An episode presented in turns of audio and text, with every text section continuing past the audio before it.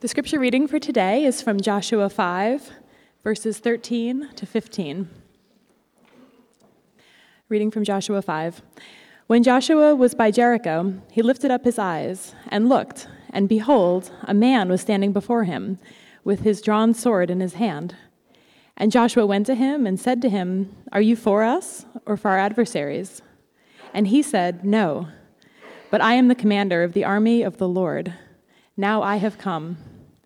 And Joshua fell on his face to the earth and worshipped, and said to him, What does my Lord say to his servant? And the commander of the Lord's army said to Joshua, Take off your sandals from your feet, for the place where you are standing is holy. And Joshua did so. This is the word of the Lord. Okay, hi, New Hope. Um, so we have uh, a guest speaker today, so I'm going to briefly introduce him. So a lot of you know Steve Hong, but some of you don't know him. So I just want to introduce you to him so you know him when he's speaking and he's just not speaking um, out of thin air. So this is a this is a faithful brother, and we're so grateful to have him. So he grew up in Chicago, and he's not too different than any of us. Um, he loves Roger Federer. He loves playing tennis, golf. He likes the Chicago Bulls. Um, he grew up in Chicago, and then he went to seminary at Trinity. And then afterwards, I think because of the um, encouragement of his mom and dad, he applied to med school. And really, he just wanted to serve God. But then he decided that, yeah, if I get into med school, I'll go to med school. And he got in. And so he went to New York um, Medical College, right, right down the street from here. And then afterwards, um, he decided that uh, he's going to serve God with his medical degree. And so he's going to try to um, serve God, helping people with their saving their souls and also healing their bodies as well. And I can tell you that when I met him, it kind of rocked my world. Um, you meet a lot of people that speak of their faith in a certain way, but then it doesn't match up with their lives. This brother speaks his faith and it matches his life. Um, you know, I met a lot of other physicians. I'm a physician as well. Met a lot of physicians that are seeking power, uh, prestige, building up themselves. Um, and that's why they become a physician. But when I met this brother, it's just to serve God. And um, it really helped reorient myself and my life. And I think uh, if you get to know him, you'll see that he can be an inspiration to you as well and a great influence. And so I just want to thank uh, this brother. We are very privileged to call him brother, friend, um, mentor, um, and fellow follower of Christ. And when you hear about his life, you will be amazed at how relentlessly uh, and radically he pursues uh, Christ uh, and pursues his life in a way that gives honor to our Lord Jesus Christ. So, brother, please come up. We're, grateful for you. Thank you. It's a privilege for me to be here, uh, New Hope. Uh, I know most of you, and um, I'm just very uh, humbled by what Alex said. We have some very special guests here with us visiting from Namibia, Deshi and her family. Um, so please say welcome them after the service as well. I'm going to be talking about Namibia a little bit as well, so you can get a sense of what we're talking about. Let's pray before we begin. Heavenly Father, we thank you, God, that you are a God of grace and love and mercy. Thank you, Lord, that you are, that your name is so great. That you do, Jesus, you you have a beautiful name and a powerful name and a wonderful name. Your name is above all names. And one day every knee shall bow and every tongue confess that Jesus Christ is Lord to the glory of God the Father. And so today we come to you, Lord, your servants, asking you to speak to us at, down on our knees, asking, Lord, that we would be taught by you and by your Holy Spirit, not by a man, a flawed, sinful man, but by you and your holy word. So we pray, help us now. Give us your Holy Spirit. Teach us, Lord. Give us minds to understand and hearts that receive and are changed and touched by your word. In Jesus' name we pray. Amen. Many of you know that my wife Sayan, sitting there, my son Samuel, and I live and work in a country called Namibia, which is in sub Saharan Africa. For many years, God brought me back there again and again to work in this country to, to help them fight against HIV. But over the past few years, God made it crystal clear that He wanted us to plan a youth group called Agape Youth. In 2015, when New Hope came to run our first annual Bible camp, our vision became clear. A vision not just for a youth group, but for a gospel youth movement. And you guys have heard of that a bit. But why is a gospel youth movement needed? If you look up the numbers in Namibia, there's 89.8% professing Christians. So what's the need? 89.8% Christians where many children grow up fatherless and without hope for a future. 89.8% Christians where almost 2 out of 10 people are infected with HIV. 89.8% Christians, where you can read about robbery and rape and murder and dumping of babies into toilets in the newspaper. Every day in the paper. What's the problem here? The gospel preached in Namibia, I don't want to, at the risk of caricaturizing it, is a shallow gospel and it hasn't changed the culture, which the gospel is supposed to do. The gospel that is preached in Namibia teaches that if you give money to your preacher, you'll get healed of all your diseases and God will help you get a new job and get money. So people follow Jesus not because they love Jesus or treasure Jesus, but because of what Jesus can give them. This is no gospel, as you know. So, what kind of an impact can one youth group have. Our youth group is bringing the true gospel of Jesus Christ to the poorest kids in Windhoek, the capital city of Namibia, which means that the harvest is really plentiful. There's a lot of poor kids in Namibia. We believe that God could do an amazing work of revival in Windhoek through a movement of poor and weak and uneducated kids because, as you know, God chose what is foolish in the world to shame the wise. God chose what is weak in the world to shame the strong. God chose what is low and despised in the world, even things that are not, to bring to nothing things that are, so that no human being might boast in the presence of God. 1 Corinthians chapter 1, 27 to 29. And we believe that true culture change could happen if the youth of a generation were moved and changed by the gospel of Jesus Christ. And it's a huge vision. It's bigger than me, it's bigger than all of us in this room. But it's what God does. If you remember Gideon in the Old Testament, God takes an army of 32,000 men and he says, Let's get rid of them. 300. Why does he do that? just so he can show off. Not by might, not by power, but by my spirit, says the Lord Almighty. And why do I share this with you today? I share it actually every January, almost to the same words. and New Hope, because New Hope is in the very DNA and flows through the very arteries of Agape Youth. God has used New Hope as the spark and foundation of revival amongst kids, and their lives have been changed forever. And we've been, we've been witnesses to that. And New Hope has been the lifeblood for me and Sion back when we started Agape Youth with fear and trembling, and to this very day.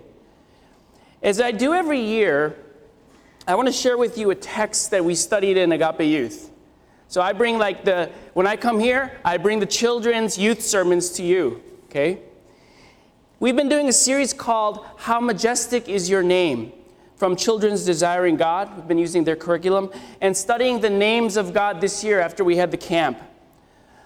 But I share this passage with, with you today because for the last three months, it has been burning in me, like Jeremiah said, in my heart, like a burning fire, shut up in my bones, and I'm weary of holding in, and I cannot hold it in. And that's the way that I feel. It's got to come out. It's meant so much to me. This text is from Joshua chapter 5, verses 13 to 15. And the name of God that comes out of this text is Jehovah Sabaoth in Hebrew. Jehovah Sabaoth. And this name means the Lord of hosts. Lord is the name Yahweh, as you know, his personal name. And host, what is a host? I asked the youth group kids, what's a host? A host is an army of angels.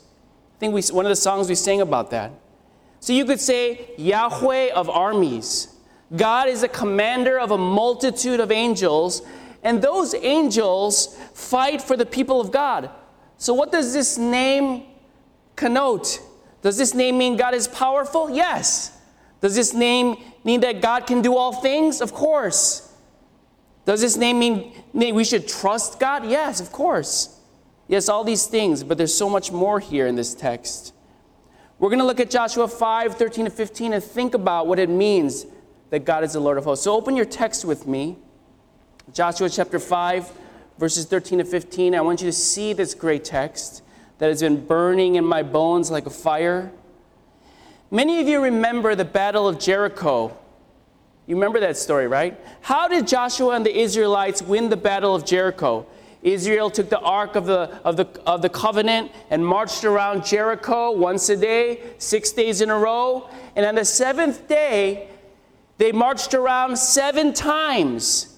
And the priests blew the trumpets, and then all the people shouted out, and the walls of the city came down. You remember that story? It's a great story. We did that in Columbia when I was there once. We marched around the Columbia gates seven for seven days. The walls didn't come down, but uh, it was, we had a great time praying. But these walls came down. That's what the Bible says. Today's passage comes right before this, this great battle of Jericho, and the setting is when Joshua was standing by Jericho before the battle. It was not the first time Joshua had been there, if you remember.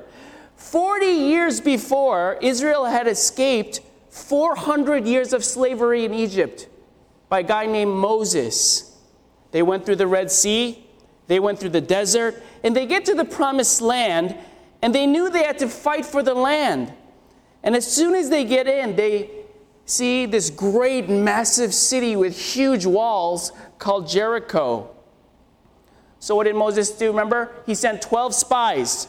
Two of them were named Caleb and Joshua. When they came back, they said, Yes, the land is flowing with milk and honey, but the people are very powerful. Caleb and Joshua said, Don't be afraid, we can take it. But the other people, the other 10, they said, No, no, no, no, no. These cities are fortified.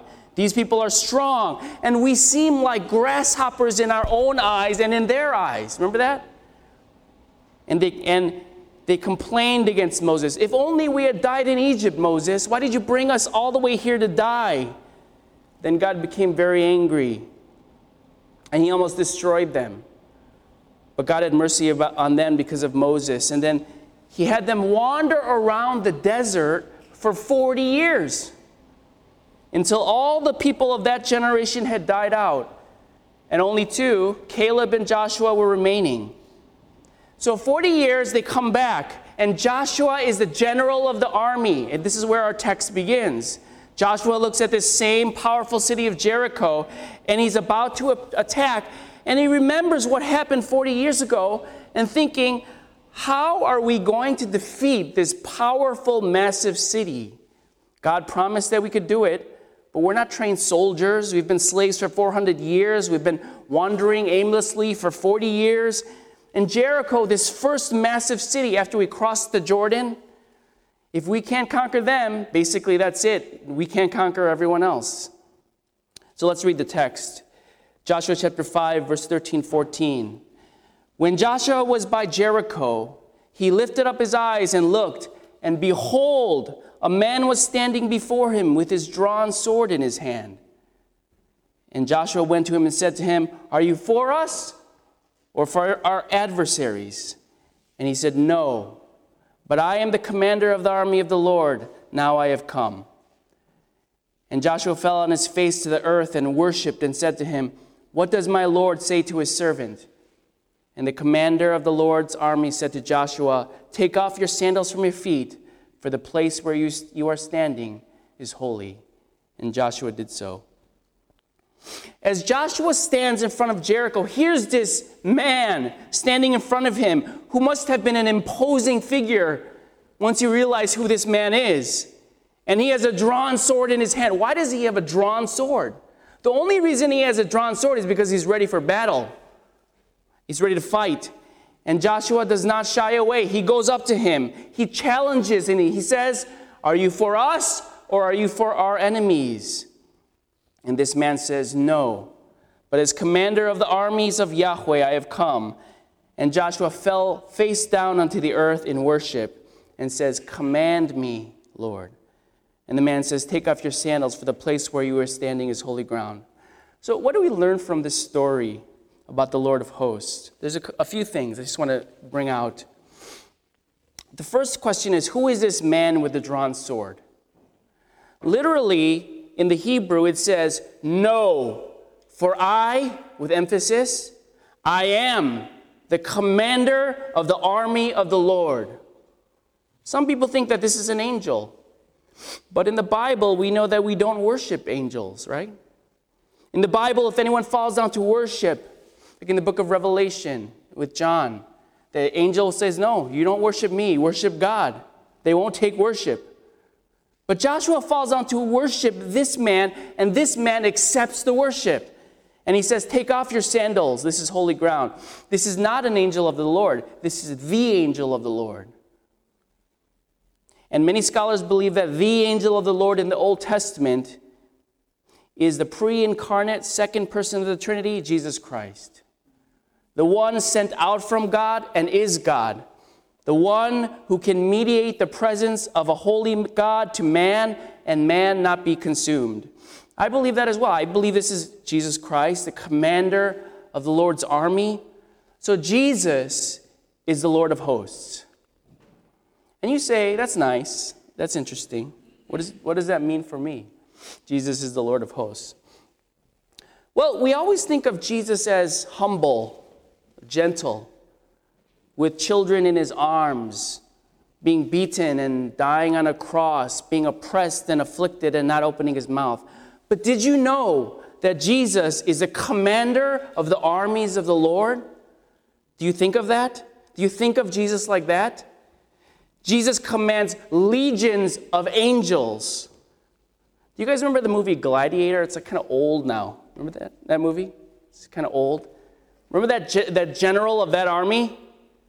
Remember he said, my name, my name, my voice can't do this because my voice is scratchy and, and high, right? He says, My name is Maximus Decimus Meridius, commander of the armies of the north, general of the Felix legions, loyal servant to the true emperor Marcus Aurelius. Remember that guy? He was cool. He was powerful. He's strong. He's awesome, right? He's a shadow of Jesus Christ. Jesus is the Lord of hosts. Jesus is a commander of the armies of the Lord. I want to reflect on this because many people's view of Jesus is this Jesus is my helper, He's my counselor, He's here to love me, comfort me, give me advice. But when Jesus wants me to do something, well, I'm not sure if I want to do it. Let me think about it and see what's best for my life. Look at how this general of Israel armies reacts when he finds out that this is the commander of the armies of the Lord. He falls at his feet in worship and he says, Command me. Your wish is my command. I'm ready to do whatever you would have me do. Uh, New Hope, do we have enough of this vision of Jesus in our church and in our lives?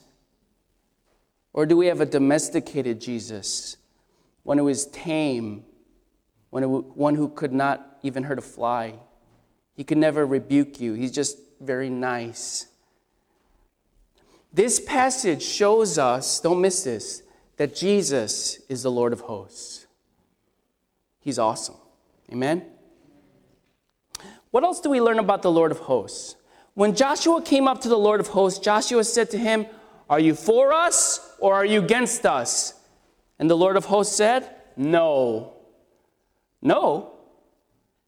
I just asked you, Are you for us or against us? Why did the man answer no? My boy Samuel always comes to me and he says, Dad, you're supposed to answer, I'm for you or I'm against you.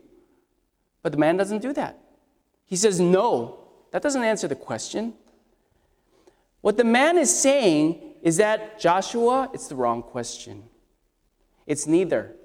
I'm not for you and I'm not against you. No, for I, I am the commander of the Lord, army of the Lord, and I'm come. Joshua, don't ask me, are you for me or against me? I'll ask you, are you for me or against me? And Joshua fell down on his face in worship and said, Command me, Lord. The Lord of hosts is not on our side, we are on his side. He's not on our team, we're on his team. A soldier doesn't go to a general and say, Are you on my side? The general says, Are you on my side? I think we get this wrong many times. Many times we go to God and say, God, are you for me or against me? Will you help me? Joshua needed help to win his war, right? He's standing there in front of Jericho, this huge challenge in front of him that he feels like he cannot handle. And he needs help. He's scared, he's anxious, he's nervous. And he says to God, Are you going to help me? Similarly, we want help with our lives. We want God to help us. We go to God and say, God, I need your help with school. I need your help with work, with ministry. My finances are very bad now. My family, I'm having a hard time with my husband or wife, my friends. My health is very bad now. My mood, my life. And we pray, God, are you for me or are you against me? And the Lord of hosts' answer to you from this text is no. That's the wrong question. I'm not on your side, you're on my side. It's not wrong to look, it's not wrong to ask God to help you. That's not the point of what I'm saying. We can ask God to help us. But if it's the only way you pray, then you don't really pray any differently from any non Christians, do you? There's a plenty of non Christians out there who don't believe in Jesus Christ, who, when they're in trouble, they'll pray to God. And if that's the only way we pray, then we haven't met the Lord of hosts. When I was back in Windhoek several months back, I, I, was, I prayed because I was anxious. I was worried. I had applied for a job that would keep me and my family in Namibia, and I was waiting for an answer. And I wanted this job. And I was anxious, and I prayed, God, help me get this job. Then I stopped myself because I knew this was the wrong prayer. So I prayed the way I was taught. God, I changed the prayer. I said, God, you're a sovereign and wise God. You know what my life will be if I get the job. And you know what my life will be if I don't get the job. You know what's better. I trust you. If my life will get be better with the job, please give me the job. If my life will be better without the job, don't let me get the job. And that's how I prayed. I'm sure you prayed like that, right? And I thought, that's a better prayer. I'm trusting the sovereign Lord. Then I heard the Lord of hosts say no. Then I understood. So I prayed a new prayer God, you know which way will most glorify you. Whichever way my life could be used better for your kingdom for your glory. Lead me that way. That way may be harder. It may have more suffering. It may lead to loss. But if it glorifies you and leads to deeper satisfaction in Christ for me and my family, lead me that way. You see? My prayer totally changed after I met the Lord of hosts. At first, I said, God, are you for me or against me? And God said to me, No. Are you for me or against me? And I said, Lord, I'm on your side. My life is yours. Command me. How do you pray? Do you pray, do you pray like the world prays? Help me. Make my life better. Is that how you pray? Or do you pray like someone who met the Lord of hosts? Command me. Glorify your name in me. God is not here to be our genie. He's not here just to fulfill our wishes, to make our lives comfortable, successful, fulfilling. He's the Lord of hosts, He's the Lord of armies. And if we really meet Him, He says, No. Are you for me or against me? Are you on my side? I've seen that so many people in Africa, in my limited experience there, think of God as a genie. Not all, not my great good friends there. It's called the health, wealth, prosperity gospel. You've heard of that. God is for me. He's on my side. If I trust Him, He'll make everything go well. I'll get rich. I'll be healthy. And we say, that's wrong. that's wrong. That's not the gospel. They don't have it right. They're wrong. Oh, how easily we see error in others. Do we not do this ourselves? In the American church, we feel that if we trust God, things are supposed to be, go well in our lives, don't we? People are supposed to like us. We're upstanding citizens, respected in our church, in our societies, in our work. We have good families, we have nice homes, we have cars, we have good titles, jobs, good friends, we can go on nice vacations. And things aren't supposed to go for bad for us because God is on our side. Oh, how subtle this is. I see it in myself. We believe if we trust God, things in this world will go better for us. You'll never say that out loud, but if you're honest with yourself, see if it's there. We say, if God is for us, who can be against us? Romans 8. But Romans 8 also says, Who shall separate us from the love of Christ? Shall tribulation or distress or persecution or famine, or nakedness, or danger, or sword? As it is written, For your sake we are being killed all day long. We are regarded as sheep to be slaughtered. No, in all these things, in danger, sword, nakedness, famine, persecution, being killed, we are more than conquerors through him who loved us. Have you met the Lord of hosts? Has he come to you and has he said no to you? Have you bowed down before him and said, Command me? Whatever it is, Lord, whatever the cost, my family, my money, my job, my home, whatever it is, Lord, your wish is my command. If you haven't done that, you haven't met the Lord of hosts. The last thing that we learn about the Lord of hosts is that life is war. There was a physical in the ba- in this story, there was a physical battle that would be waged in Jericho. There was. But behind the physical battle, right? It's staring out at the page at us. There was spiritual one happening. And it's clear in the text that the important battle wasn't the physical battle. Jericho came down because of the Lord's armies. And it's the same in our lives. There's a war that's go- that God is fighting that's much worse than any physical war that has ever been fought in the history of mankind.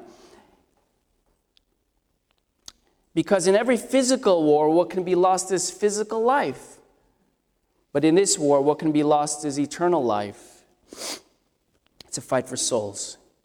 Ephesians 6 talks about this, if you remember. We do not wrestle against flesh and blood, but against the rulers, against the authorities, against the cosmic powers over this present darkness, against the spiritual forces of evil in the heavenly places.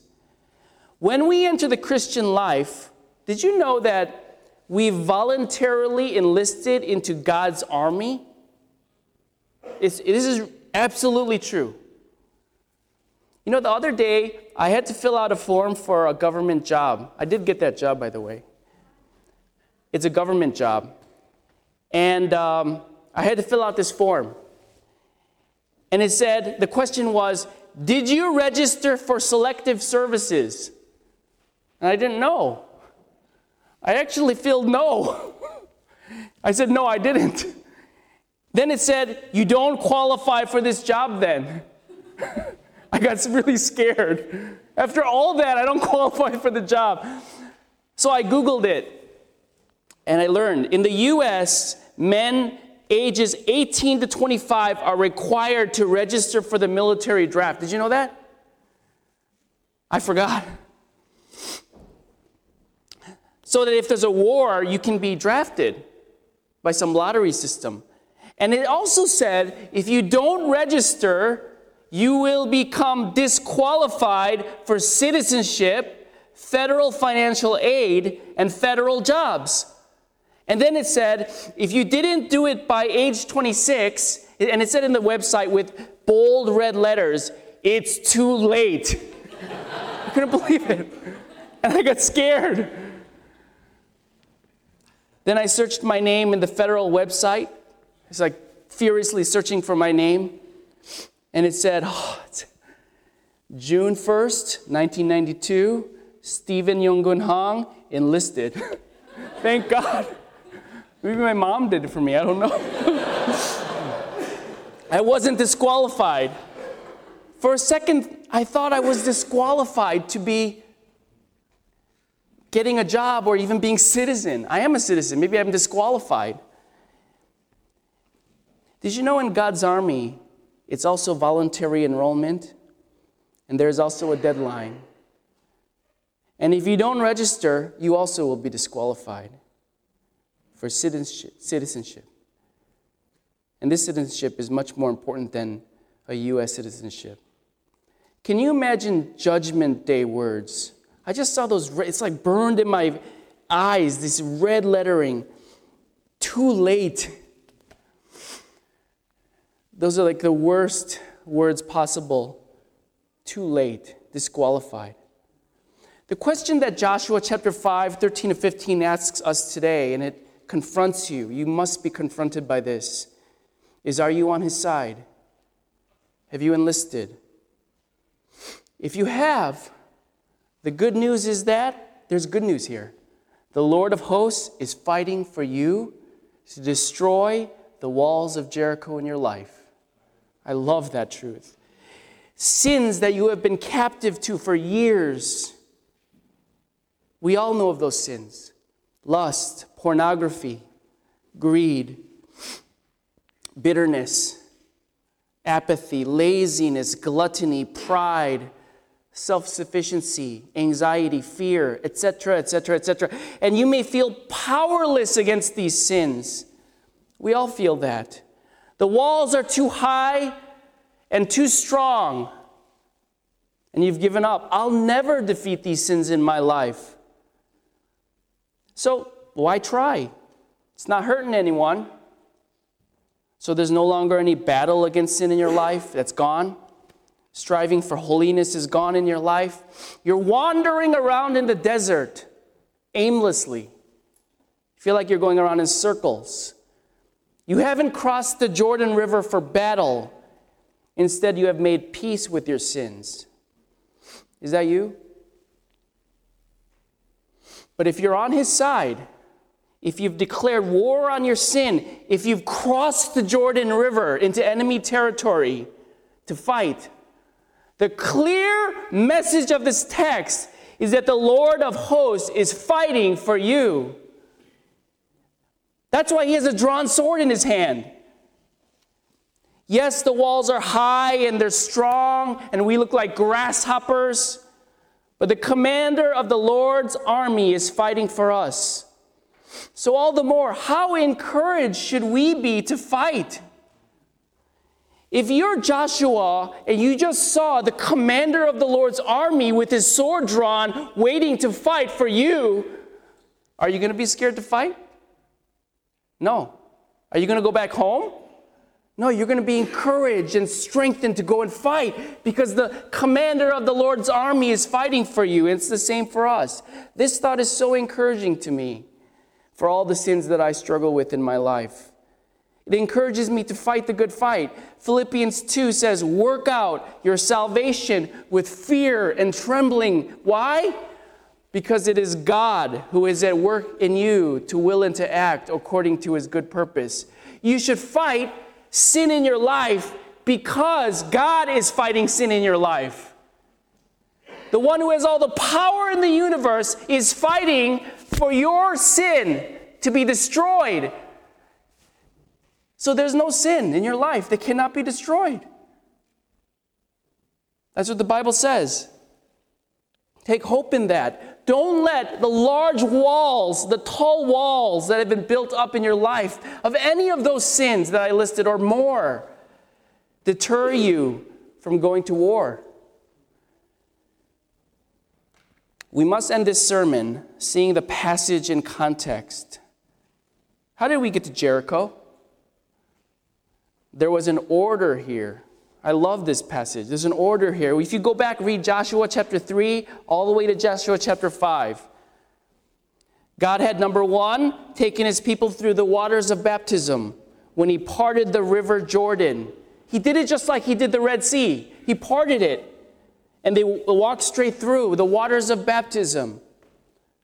Number two, he had them circumcised. Once they crossed the Jordan River into enemy territories, all the men had to be circumcised. Can you imagine if the enemy knew that? They could have taken advantage of them. Number three, he had them celebrate the Passover. Then, number four, he had Joshua meet Jesus, the Lord of hosts. Don't miss this. In these chapters, the gospel is everywhere. Meeting of the Lord of hosts and bowing down to Him and surrendering your life happens in the context of cleansing, circumcision of our hearts, and the blood of the Lamb. It's all there in this passage. See it there. How do the walls come down in Jericho? How is victory won? It's all been won on the cross in Jesus Christ. When the Lord of hosts himself took the sword, the victory was accomplished. Now we're on the other side of victory. We're mopping up. But the battle is real, and there are casualties, and we must fight. 2 Corinthians 10, verse 4 5 says, For the weapons of our warfare are not of the flesh, but have divine power to destroy strongholds. We destroy arguments and every lofty opinion raised against the knowledge of God and we take captive every thought, every thought to make it obedient to Christ. Let's pray together. Heavenly Father, we come to you now and we thank you for this passage in Joshua. We thank you, Lord, that you've written these things and recorded them in a book for us so that we could be warned and encouraged. Father, these stories are there so that we can know what it is like to follow you, the mistakes that the people of God had made in the past, and for you to come to our lives and to challenge us with a message that the Lord of hosts is here. He is Jesus Christ. Are we for him or are we against him? Or will we bow our knee to him? Will we surrender all to him and say, Your wish is our command? Thank you, Lord, that you have accomplished the victory on the cross, defeating sin and death and Satan. And you said it is finished. And now we come to you wanting to enjoy the victory. But help us, Lord, to embrace the battle that we have, all of us in our lives. There is a battle that we all must fight in order to get to the promised land. Would you help us to fight this battle in the power of the Holy Spirit, we pray. In Jesus' name we pray.